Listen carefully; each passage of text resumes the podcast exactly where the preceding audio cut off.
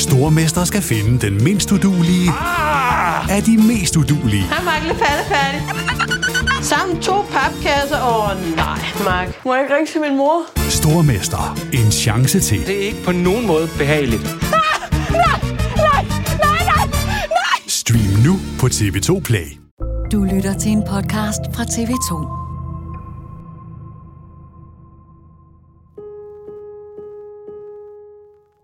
Jeg har sendt mit svar tilbage til Andreas. Jeg skrev til ham, at jeg gerne ville tage imod hans tilbud om at besøge ham i fængslet, uden en optager. Og jeg bad ham om at sende en besøgsblanket, så fængslet også kunne godkende besøget.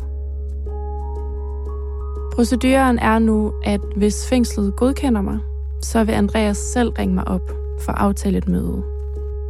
Hvis de derimod afviser min ansøgning, så vil jeg ikke høre noget. Begge scenarier er nervepirrende. Både det at skulle vente og vente og potentielt aldrig få en klar afvisning fra fængslet. Men også det at vide, at Andreas kan ringe når som helst. Og hvis han gør, så vil jeg være et skridt nærmere på at stille ham spørgsmålet. Var det meningen, det også skulle være sket for mig? Jeg er nervøs, men jeg kan også mærke, at jeg ikke er bange for ham længere. Nu er jeg bare nysgerrig på at høre hans version af sagen. Høre ham sætte ord på, hvad det er, han mener, han har gjort. Og se, om jeg kan fornemme, om Jimmy og Frederica har ret i deres teori om, at han ikke synes, at det, han har gjort, er forkert.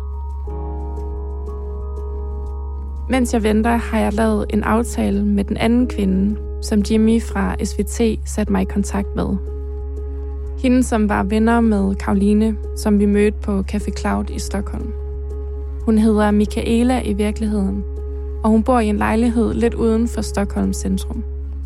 Så vi må endnu en gang med toget mod Sverige.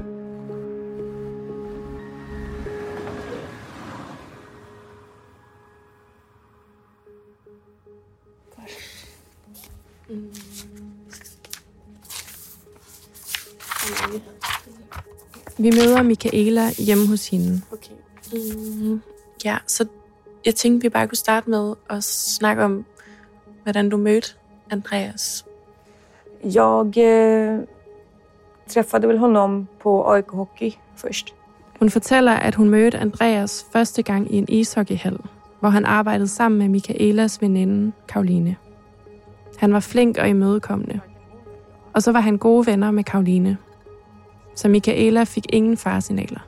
Han, alltså, han var jätte, jättetrevlig och liksom som drack lite mycket kanske. Men alltså, det var liksom så här, ingenting som var, no- det var inga varningsklockor eller någonting. Utan han verkade som en helt normal människa. Liksom. Anden gang hun mødte ham, var på en rockbar, der hedder Harry B. James. Her spurgte Michaela, om hun måtte ansøge ham som ven på Facebook. Efter det begyndte de at skrive sammen. En dag beslutter de sig for at mødes efter arbejde. Det er fredag, og de tager på Ukland, Andreas' stambar. De spiller brætspil og hygger sig. Indtil Andreas vil gå hjem til sin lejlighed for at tage en øl. Han siger, at han ikke har råd til at købe øl ude, så de går hjem til ham. Her drikker de øl, det vil sige, Andreas drikker øl. Michaela sipper bare til den øl, han har givet hende. Hun har ikke rigtig lyst til at drikke den aften. Efter noget tid vil Andreas alligevel i byen, så de tager ud på forskellige barer og natklubber. Og ved firetiden om morgenen tager de hjem til Michaela. Hun har ikke drukket særlig meget i løbet af aftenen, og hun er ikke fuld. Det har Andreas derimod. Men han sejler ikke. Han kan stadig føre en samtale. Da de skal til at sove, siger hun til ham, at hun ikke vil have sex med ham.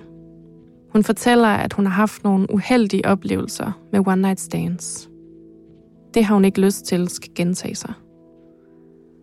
Da han virker til at respektere det, lægger de sig til at sove i Michaelas sofa. Hun falder i søvn i hans favn. Och sen så vaknade jag av att han var i mig i stort sett. Alltså han, han hade penetrerat mig. Hun skubber ham væk fra sig, sætter sig op i sofaen med et sæt og råber af ham, hvad han har gang i. Hun er i chok og begynder at græde. Han lader som om intet er sket. Sidder bare helt rolig og afslappet i sofaen. Og så siger han, Jeg troede, du havde lyst.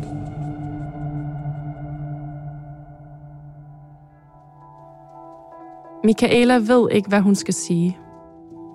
Hun er træt og forvirret og orker ikke at argumentere. Hun vil helst bare glemme, at det er sket. Så hun siger til ham, at det er fint. Og så giver hun ham et kram. Efter det tager han hjem. Okay, og han, han, han undskyldte ikke. Han sagde bare, at han troede, at du gerne... Precis, han, han bad inte om ursäkt eller någonting utan han sa, han sa att jag trodde att du ville. Okay, Så det var mitt fel. okay. Han vände det till att det var mitt fel. Liksom.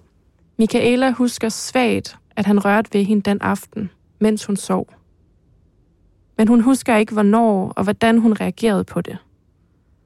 Hun fortæller, at fordi det skete, mens hun sov, så har hun svært ved at skelne drøm fra virkelighed. Så alt, der sker op til selve penetrationen, mens de ligger i sofaen, er sløret i hendes hukommelse. Hun er dog overbevist om, at hun ikke blev drukket. Både fordi hun kan huske alt det, de lavede, før hun faldt i søvn, og fordi hun aldrig blev rigtig fuld. I tiden efter melder hun det ikke til politiet.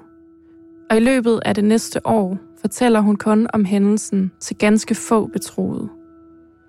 Hun forklarer, at det var fordi hun var bange for, at folk ville sige, at hun selv lagde op til det. Det är tabu att prata om våldtäkt. Som offer får man väldigt mycket skuld mot sig. Sen är du säker att du inte ville och sådana grejer. Liksom. Det spelar ingen roll om du är tjej eller kille. Ifall du har blivit utsatt för våldtäkt så får du som offer väldigt ofta skulden mot dig. Är du säker på att det är så? Du har inte missuppfattat hela situationen. Sådana grejer. Liksom. Men mest af alt, fordi hun ikke vil indrømme over for sig selv, at hun blev voldtaget. Jag tror jag bara valde att blockera ut allting och liksom inte tänka på det och inte känna över det för att det var liksom... Det hade blivit för mycket. Så det er først et år efter, da Karoline viser hende klippet fra tv-programmet Efterlyst, at Michaelas bange anelser om, hvad der skete den aften, bliver bekræftet. En gang for alle. det var då det, det liksom, allting bara kollapsa. För det var då jag liksom insåg vad som faktiskt hade hänt. Och att det är inte en olyckshändelse, utan det här är någonting han systematiskt gör. Hela min värld i stort sett kollapsade.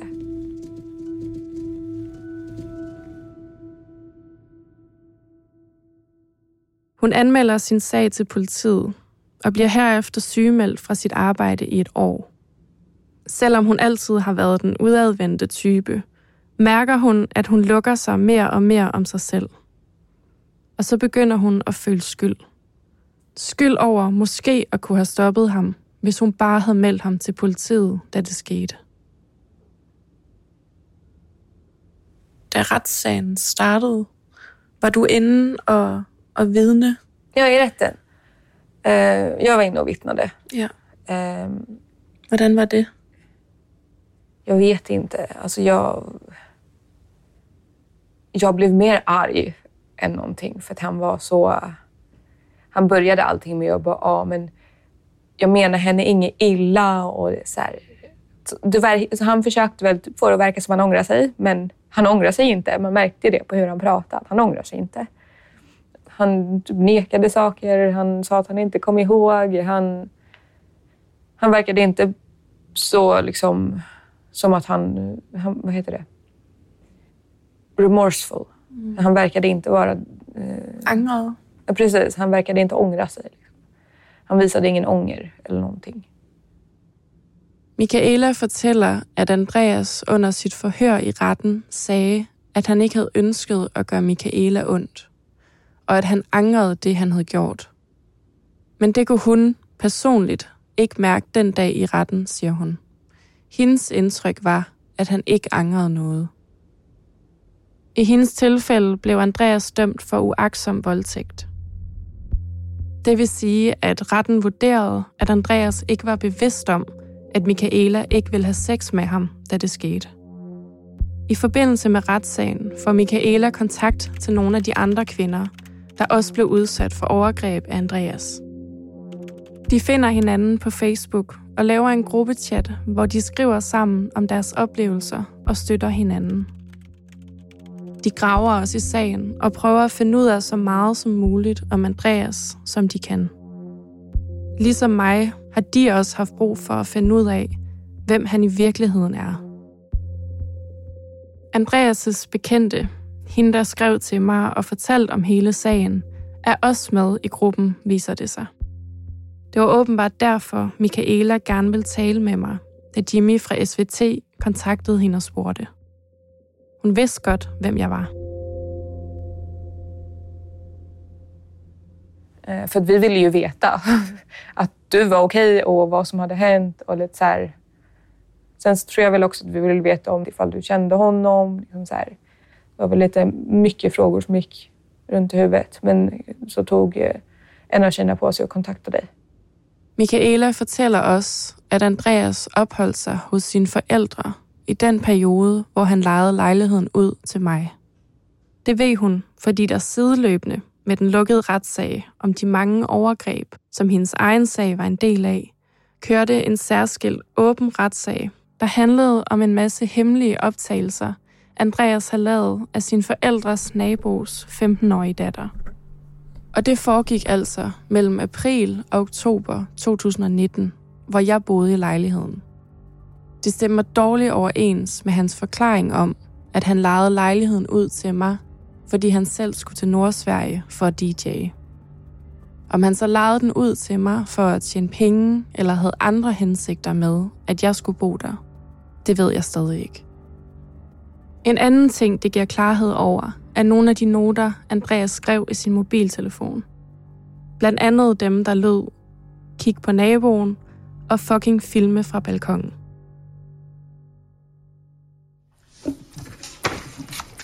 Förhör med tilltalade Andreas Holm angående åtalspunkten 5. Vill du berätta någonting själv om det här innan du får frågor om det?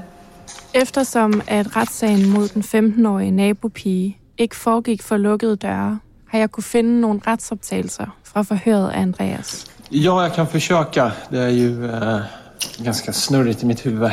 Eh, Han fortæller, at han kunne se ind til nabopigen fra altanen. eh, och jag brukade ju gå ut på balkongen då. Eh, det var ju något som jag tänkte att jag, det var ju något jag ville få fånga på film. Eh, för att ha för mig själv helt enkelt. Och, eh, Her bliver spurgt ind til hendes alder. Ska jag förstå det som att du inte kände till att hon till exempel var 15 år vid det första tillfället? Den 23 Nej. maj det, hade jag, 2019. det hade jag ingen aning om. Her bliver spurgt til noterne. För sen i juli har du också fört lite anteckningar. Filma fönster, testa kameran i fönstret, fucking filma ute plus balle, filma brud, kolla på grannen. Jag kan inte liksom i nuläget eh, se vad det är taget ur från, från för kon, kontext. Jag, alltså, eh, vad jag gjorde då eller om jag tänkte eller om det var Skype-samtal då eller hur. Jag, jag har inget minne liksom att jag har skrivit. Men det är jag som har skrivit antar jag, eller tror jag. Ja, alltså de är ju tagna ur din mobiltelefon. Så att, Ja, eh, exakt. Og han nævner også sin ADD. Eh, Jag tror att det har med ADD att göra. Eh, För att avlasta liksom. Har jag hört något som jag tycker är kul eller I den her sag erkendte Andreas Holm sig skyldig i alle anklager. Han blev dømt for otte tilfælde af krænkende fotografering. Inden vi går, spørger jeg Michaela, hvordan hun selv har det i dag. Eh, Jag har lyckats ta mig förbi det mesta. Eh, Jag, jag fick ju en PTSD. Jag fick ju hjälp med det.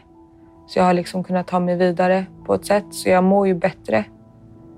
Jag har fått antidepressiva så jag är inte det blir inte lika tungt. Hun fortæller, at forløbet har givet hende PTSD. Men hun har fået psykologhjælp og antidepressiv medicin. Og derfor har hun det bedre i dag.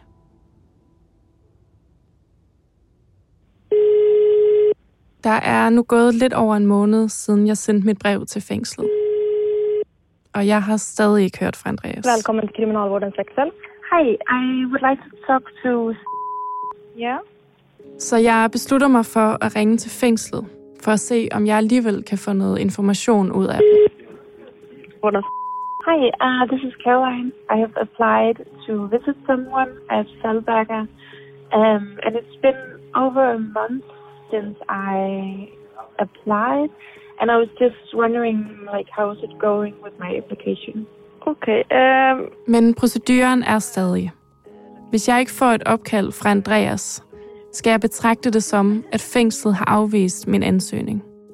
Okay, bye. Hej. Et par uger efter får jeg pludselig en bunke breve fra Andreas, som har været forsvundet i posten. De er skrevet på engelsk og fyldt med smiley'er og engelsk slang.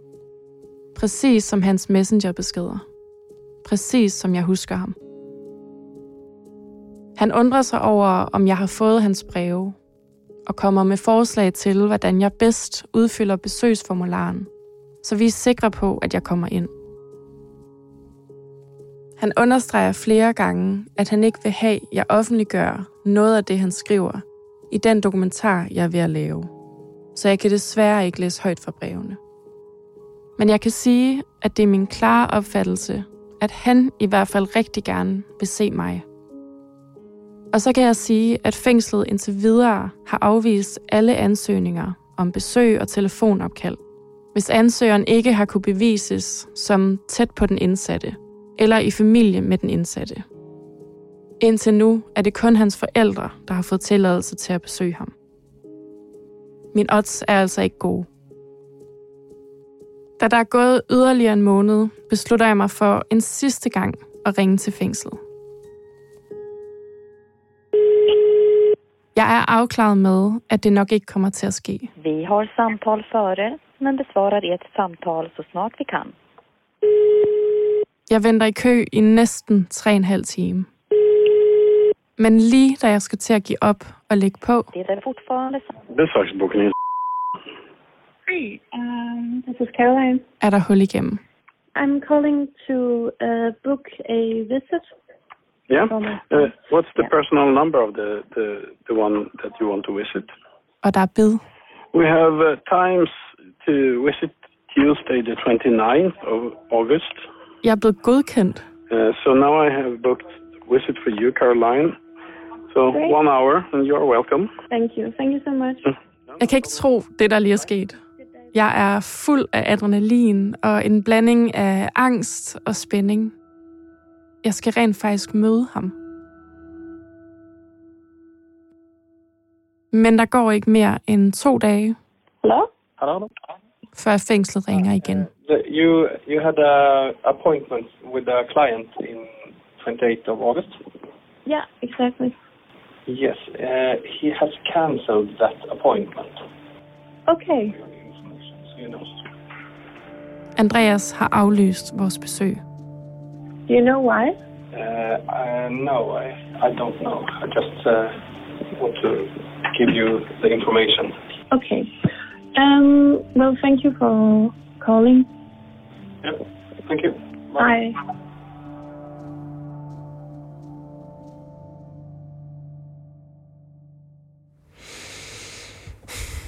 Han har aflyst.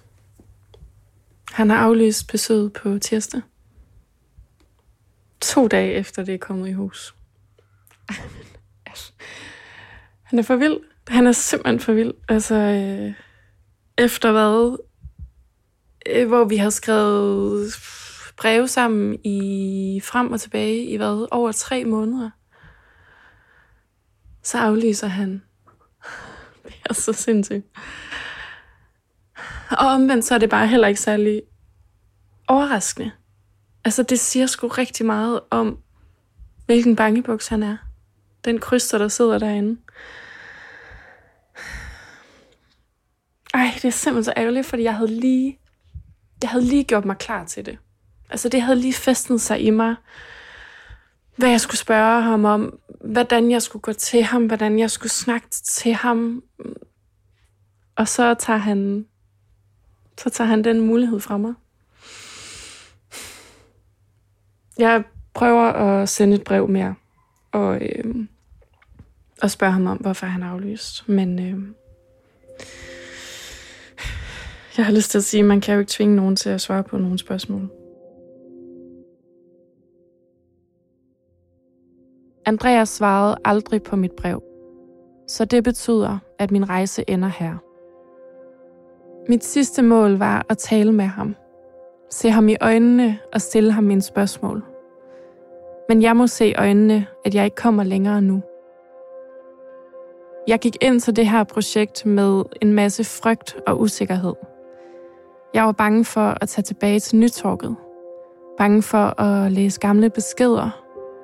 Bange for at huske tilbage på en tid, jeg havde lagt bag mig. Fordi jeg frygtede, hvad jeg ville finde. Men min rejse til Sverige har vist sig at være det stik modsatte af, hvad jeg troede. Det har vist sig at være noget af det mest helende, jeg nogensinde har gjort.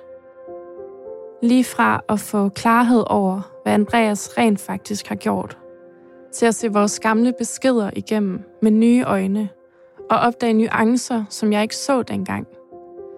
Til at se min gamle gård og mine gamle naboer fra Nytorket, Mona og Svend, og give plads til nogle af de gode minder fra min tid i Sverige.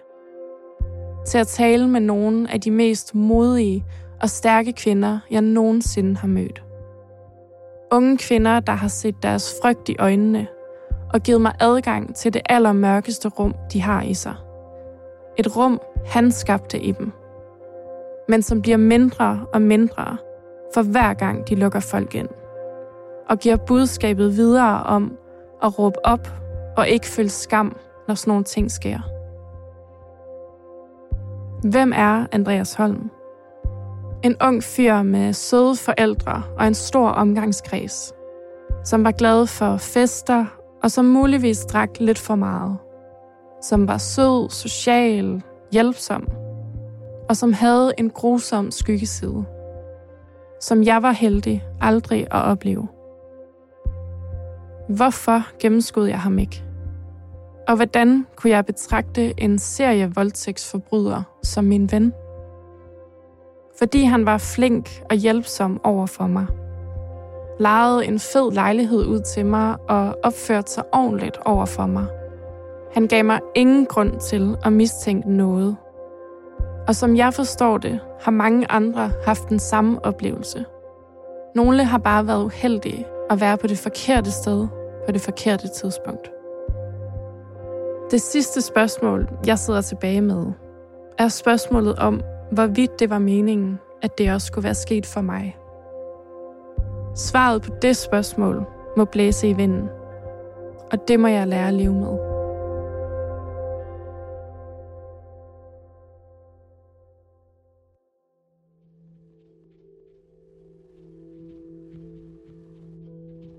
Vi har forsøgt at indhente en kommentar fra Andreas, men det er ikke lykkes.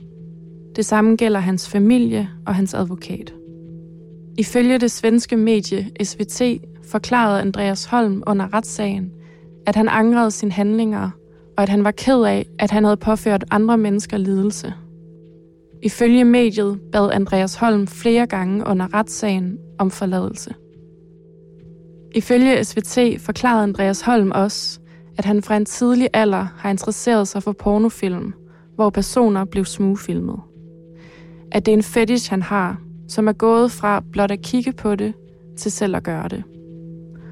Og nu er det så gået over grænsen for ham, forklarede han ifølge mediet.